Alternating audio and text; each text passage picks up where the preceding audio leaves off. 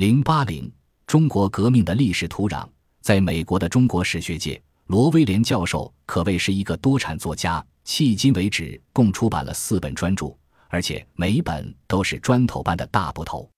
除了他一九八零年代出版的里程碑式的关于汉口的两部名著，二零零一年出版的就是陈洪谋与十八世纪中国的精英意识。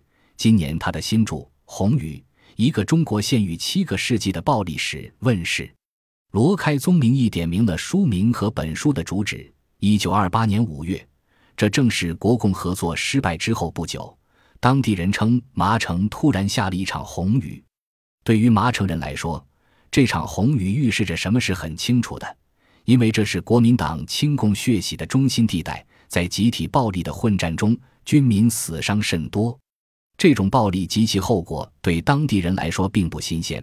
这个地方的历史是一个充满血腥的历史。罗是一个社会史家，但他关于陈洪谋的研究则集中在官方精英思想和活动。这本书可以看出他从思想史向社会史的回归，重新把其关注的重心转移到了地方社会。